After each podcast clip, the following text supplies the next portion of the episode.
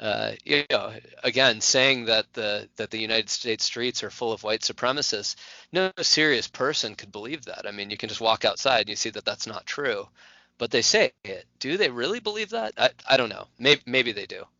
I, I think I think some do, some don't, and I think that the ones that that do are often not political animals themselves. They're simple people. Like I don't mean simple in terms of intelligence. I mean yeah. simple simple in the sense that they are not journalists. They don't really care. They're getting on with their life, right? They've got a family to feed. Yeah. They've got hobbies and interests. But right. they they see these massive headlines and these massive 24/7 news coverage of things like George Floyd, and mm. they believe it. They believe that police are out in the streets of America massac- massacring innocent black people.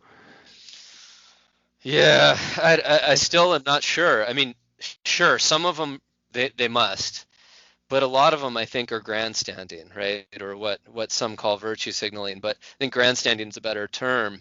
It's really a kind of expressive act. It's not a belief in a proposition like X percentage of blacks versus whites are killed by cops. They never cite statistics, right? They play these videos on a roll, you know, over and over again, and then they scream slogans and talk about defunding the police. This is not an argument or an appeal to evidence. It's a kind of religious sloganeering.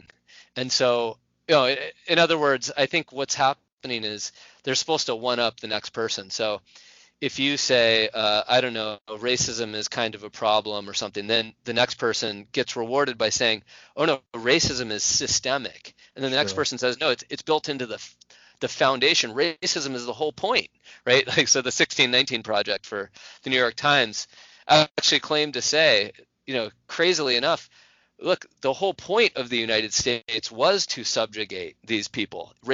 The point, and it's like I, nobody could actually believe that, or nobody who looked at the evidence or read the history could seriously believe that.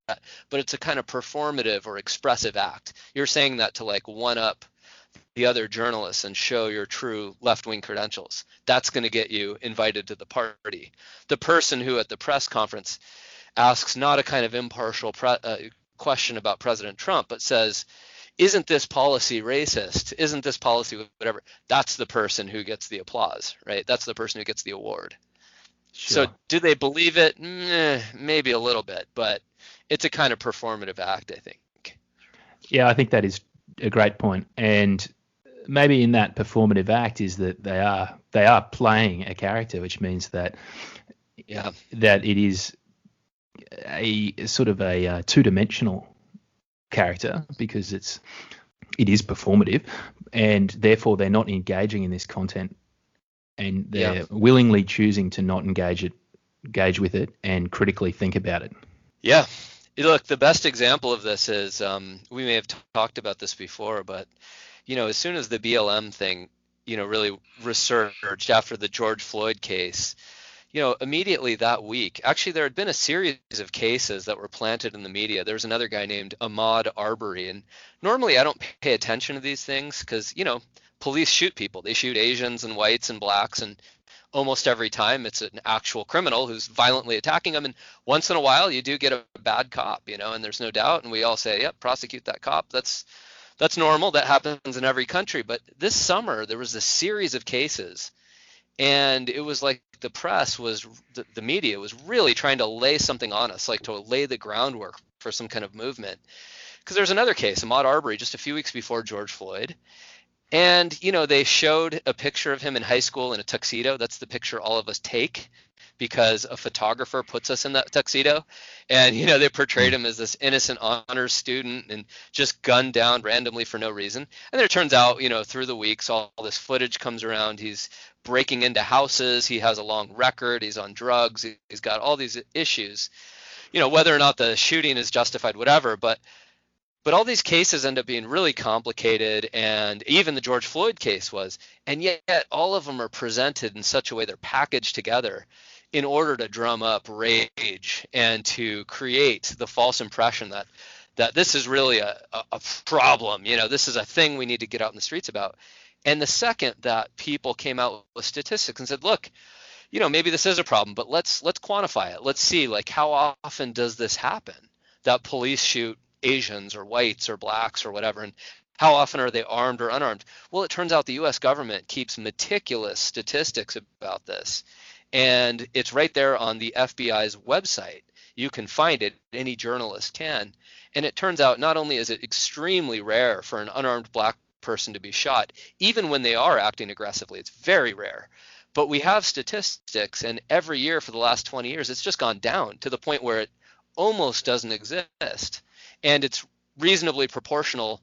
The best predictor of whether you're about to be shot by the police is what the background crime rate is for your specific group. So it turns out Asians almost never get shot by the police, armed or unarmed, and that's because they commit very low rates of crime. But when these kinds of arguments or statistics emerged right after the Floyd death, what did YouTube do? They deleted accounts that presented those statistics.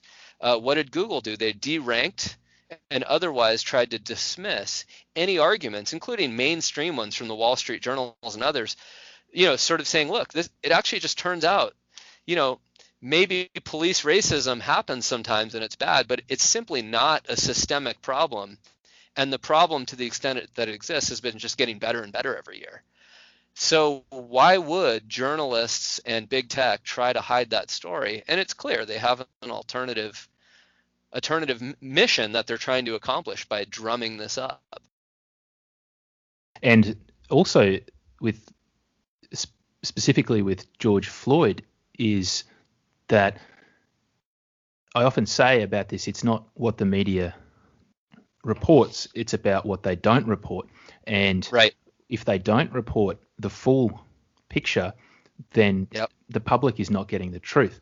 And we take George Floyd. Now, this is a man uh, who essentially has been hailed as a martyr.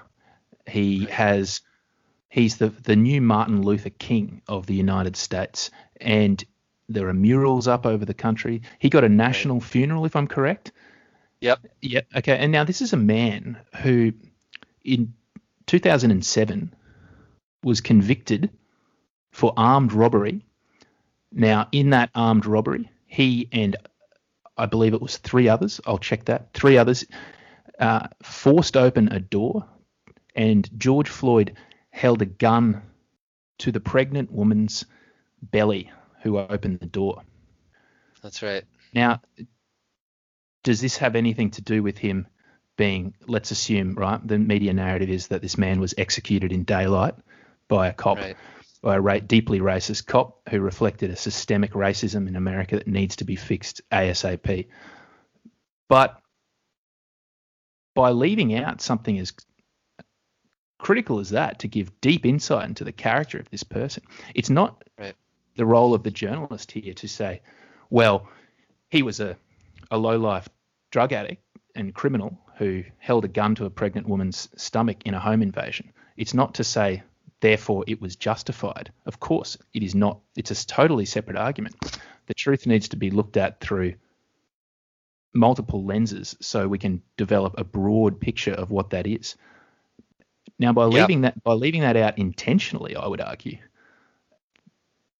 it helped that movement tremendously. They they created him right as the martyr. Yep. Yeah, so I mean, we all know in everyday life we can lie by omission or commission, and lying by omission is every bit as morally wrong as lying by commission. I mean, so I can just fabricate a story, or I can leave out the most important parts of, of a story to contextualize it, and it's it's just as bad or worse. I mean, so in this case, like you want to know, well, wait, why did that cop have his knee on the guy's neck? I, I actually haven't watched the video. I've just heard the descriptions. And, you know, he probably did go too far. I haven't watched it. I, will just assume he did, you know, and there's a little bit of cruelty there in the end. I, I don't know, but but um, assume that's true because you know if that happens, well, why is it true? And it turns out like, well, it took the British media, not the American media, to ask what was the context.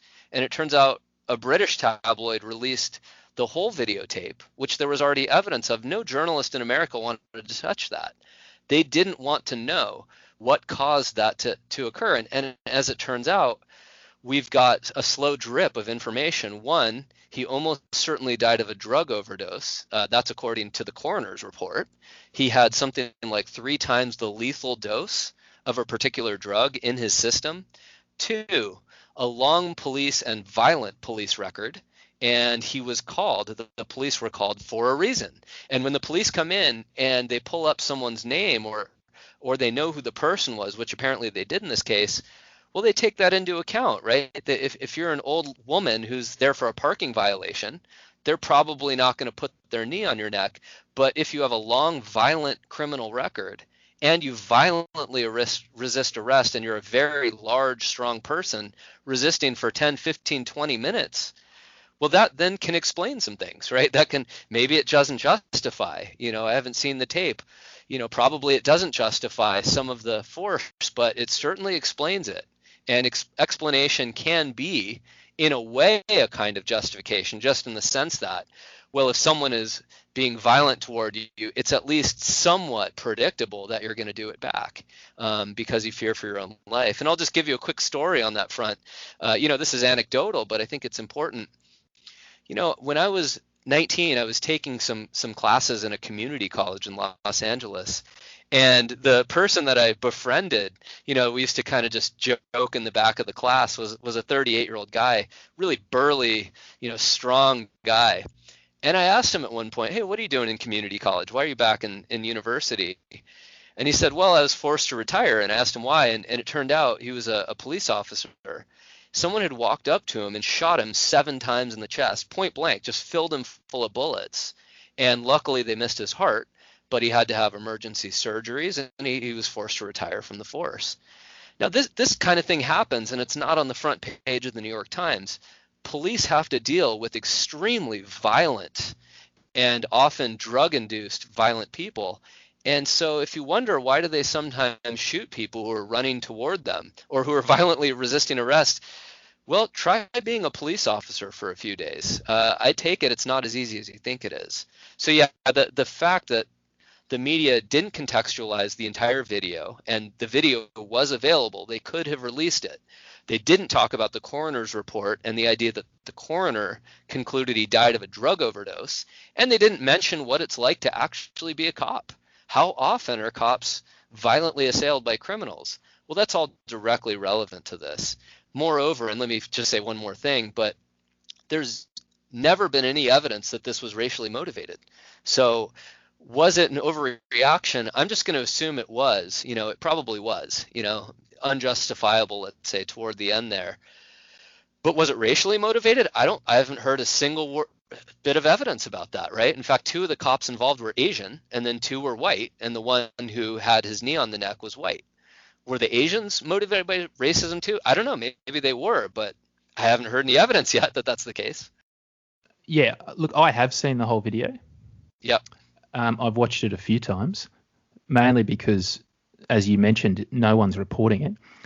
And maybe I can just, and I'll post the video in the, the link of the podcast to this, but I'll briefly attempt to contextualize it as, as um, objectively as possible. So, what we actually see is, and of course, the New York Times and Washington Post, and all it was all in lockstep again, was the title 8 minutes 46 seconds, right? That was mm-hmm. essentially how how long it took for them to kill him. Now, the video, it turns out, is not eight minutes forty six seconds. It's over thirty minutes, and police approached him. Full body cam video. He was in a Mercedes Benz van, sort of a SUV van, and they attempted to essentially arrest him. Now he he resisted arrest for 30 minutes. Right. So and not only did he resist arrest for 30 minutes, he was essentially constantly telling them things like, I can't breathe, you're hurting my arm. And now the police were very gentle with him for the entire time. They're essentially, in terms of let's talk about objective police brutality, this isn't even on the radar. They spend a good sort of seven minutes getting him towards the car, just trying to walk with him. And then at that point, for the next 20 minutes or 15 minutes, they're trying to get him into the car. And he's res- still resisting arrest. So these co- policemen are being extremely cautious, almost to the point where one might assume that they knew what they were up against here. Um, and eventually they put him in the car. He says he's claustrophobic, so they get him out. And by the time he's on the ground saying, I can't breathe, I can't breathe, they've probably said, Boy who cries wolf. You've been Right. saying this for the last 20 minutes. We're subduing you now. And that's the reality of what happened. It, there was a long period of time before that actually took place, but it was, as you said, it was edited, packaged, headlined, and then disseminated in such a way that, again, the, the, the tidal wave of propaganda just belted people in the face. Yeah. And, and just to say one more thing on that, if we take the Floyd, as we take the Floyd case as a kind of blueprint for this mass media um, sensationalist propaganda, I think that we can actually apply that to what they're doing with Trump. Right. I mean, so sure, it's it's actually a lot like the Charlottesville comments uh, that that the media has repeated uh, for Trump. So just going back, um, although I didn't watch the George Floyd uh, part of the video that was released because a I don't you know I don't have a stomach for cruelty and I just assume you know what people said is true and, you know maybe maybe it is, but b I also figured there would be a context because I had seen many of these cases before, like Trayvon Martin, uh, and and some of these other cases where the media had either deliberately or or not deliberately omitted crucial details. And so I figured this is probably going to be like that. And as it turns out, it is. I did watch what the British media released. I, I didn't see the knee on the neck part, but just the the context part of the resisting arrest and saying I can't breathe and so on. And and yeah, that's exactly what I figured probably happened. Um, that that happens a lot. People resist arrest, and then and then this is this is the result in many cases. So so yeah, going back to yeah, this happens with Trump too. You you take a con a comment out of context, and it's easy to do that for any of us. I mean, you could do that right now with me in this interview. Um, it'd be pretty easy to take one out of context and make make me sound terrible. So you remember the the Charlottesville uh, situation where there was an attempt by I guess some people who are sort of more traditional conservatives. They wanted to save a Confederate statue, but then there were also actual neo Nazis, right? A, a few hundred, you know, neo Nazi types showed up mixed in with those more traditional conservatives. Then Antifa showed up, which is a violent left wing group. And then there were some perfectly nice left wing people who were just there to protest the statue. So it was a real mixed bag of people, some good, some some awful. And remember when Trump was asked by the media about this, he, they they asked him, "Well, what's going on? What do you think?" And he said, "Look, there's some very fine people here, but there's also some really awful people, right? There are some neo Nazis as well, and I don't agree with them. You know, and if you listen to his full interview, it's very clear what he meant is there were very fine people on both sides." Some traditional conservatives and liberals who had legitimate arguments about whether the statue should come down or, stay up. But then there were the neo Nazi types, and he condemned them very clearly. And in fact, left wingers who despise Trump, like Andrew Sullivan and Sam Harris, actually just did a podcast, the two of them last week, and they said they after talking about how much they hated Trump, they said, "Yeah, by the way, this Charlottesville thing is just a lie that the, media has repeated over and over again, and it is." And if you ask your average American, "What do you think about Trump's comments on Charlottesville and on and on race?" most of them still think he mentioned that the neo Nazis were, quote, very fine people. It's just a lie. It's absurd. And it's just because they took that phrase out of context and repeated it that they presented it as if that was that's what Trump said and what he meant. So the same thing goes with these these killings. They make them look especially bad out of context. They make them look r- racially motivated even when we don't know. Maybe some of them are, but certainly we don't know that about the George Floyd case. So it's a, it's a great point.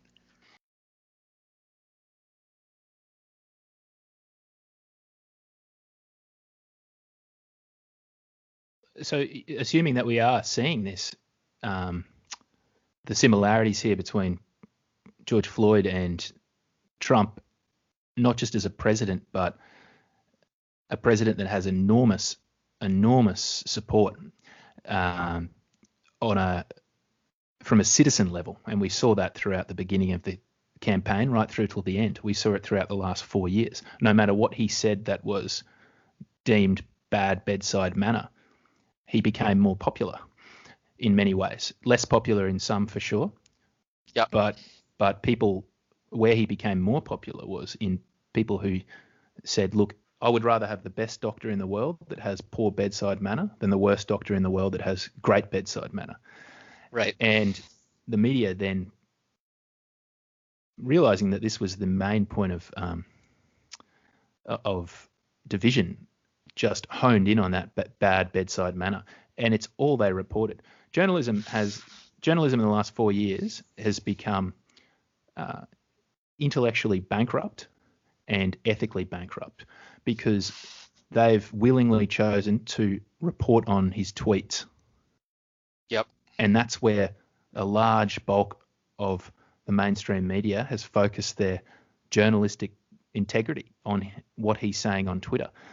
So I think that what we're up against now on a much bigger level, and for sure, George Floyd helped things like George Floyd helped get that mass public opinion to the level where it is now, where people believe that Trump single handedly is hijacking the presidency and won't leave because he's a sore loser, right? Yeah. and we're up against now uh, a much greater number than perhaps just believed in the George Floyd narrative. We're up against a much greater number here of people who are believing that this election was A, won fairly by Joe Biden, B, has zero evidence of any fraud anywhere, not even one piece, and three, Donald Trump is uh, a kind of dictatorial existential threat who is now not leaving the White House on his own terms. So it's a big challenge that we're up against here, isn't it? It sure is.